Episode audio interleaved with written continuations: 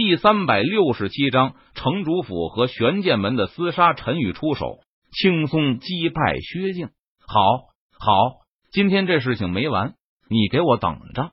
薛静捂着胸膛，他看着陈宇、祝炳、钱慧娟等人，放了一句狠话后，便带人狼狈至极，灰溜溜的离开了。这位前辈，多谢相救，在下感激不尽。祝炳恭敬无比的向陈宇行了一个礼。拜谢道：“无妨，我是看在钱姑娘的份上才出手的。你要谢就谢她吧。”陈宇闻言，他摆了摆手道：“多谢钱姑娘。”祝炳连忙向钱慧娟谢道：“祝公子不必如此，要说谢，还得我说谢你。如果不是你带玄剑门的师兄弟们前来替我解围，恐怕我们钱家店铺今天就要被城主府他们强者把人给抓走了。”钱慧娟闻言。他连忙摇头道：“这是应该的。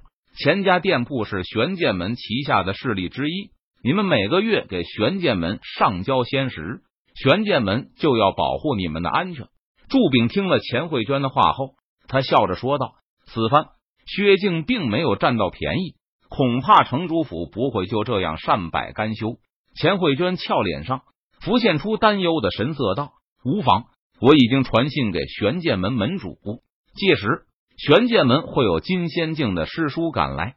祝炳闻言，他微微一笑，安抚道：“如此，我就放心了。”钱慧娟听了祝炳的话后，他松了一口气，道：“钱慧娟担心陈宇一个人应付不过来，毕竟城主府的实力不弱。不过祝炳说玄剑门的金仙强者会赶来，这让钱慧娟心中的担忧减少了许多。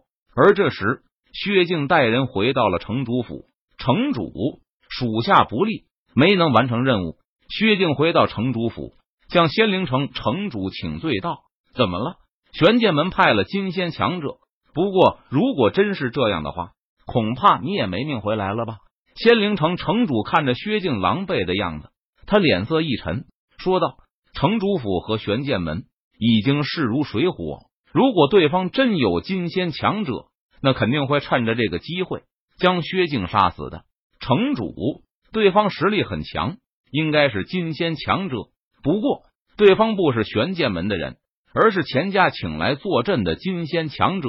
薛静根据自己的理解，他回答道：“哦，钱家能请来金仙强者坐镇，看来时候我们大意了，小觑了钱家，导致这次行动的失败。不过，事已至此，已经不能够回头了。”我们只能继续硬着头皮做下去。来人，将贺灵叫来。仙灵城城主脸色一沉，吩咐道：“来了。”贺灵从门外走了进来。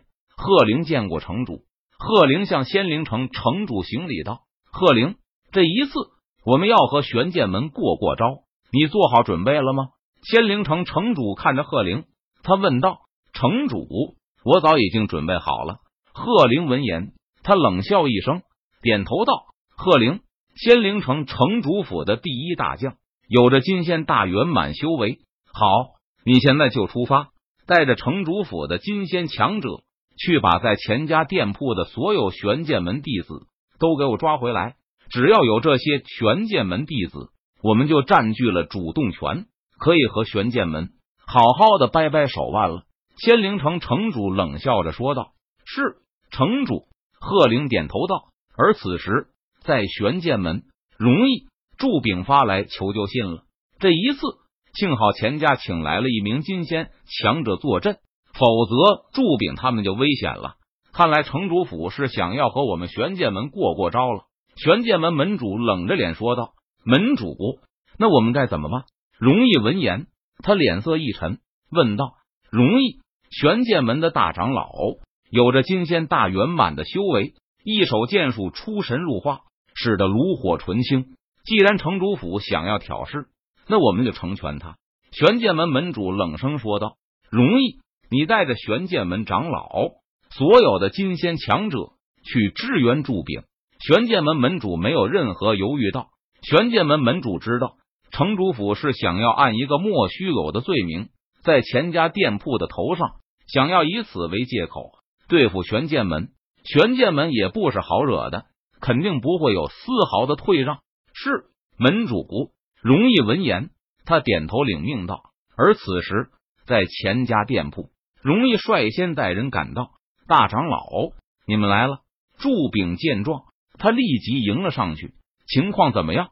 容易点头，他问道：“情况还好，城主府的人已经被我们打退了一波，但我估计城主府不会就这样善罢甘休的，他们肯定还会卷土重来。”祝炳脸色微沉，他回答道：“钱家请来的金仙强者呢？我想要见一下他。”容易闻言，他询问道：“与前辈正在厢房里休息。”祝炳脸色一正，他回答道：“好，等他休息出来了，立马跟我说一下。”容易闻言，他点了点头道：“大长老，城主府的人来了，为首的是贺灵。”这时，玄剑门弟子慌张的跑了进来，汇报道：“贺灵，老对手了。”容易冷笑一声说道：“所有人跟我来。”说完，贺灵带人走了出去。只见在钱家店铺前。仙灵城城主府和玄剑门之人再次互相对峙了起来。贺灵，好久不见，这一次我们又要过过招了。容易看着贺灵，他冷笑一声，说道：“那就让我看看你这些日子来是否进步了。”贺灵见是容易，他也没有感到丝毫的意外，冷声道：“贺灵和容易，身为城主府和玄剑门仙君之下。”实力最强的金仙大圆满修为的强者，他们已经不是第一次对峙战斗了。城主府之人听我号令，杀！贺灵没有废话，他直接下令攻击。玄剑门弟子听我命令，杀！龙毅见状，他也没有迟疑，下令道：杀！顿时，在钱家店铺门前，城主府和玄剑门之人再次激烈的厮杀了起来。金仙强者捉对厮杀。将对将，兵对兵，杀喊声震天。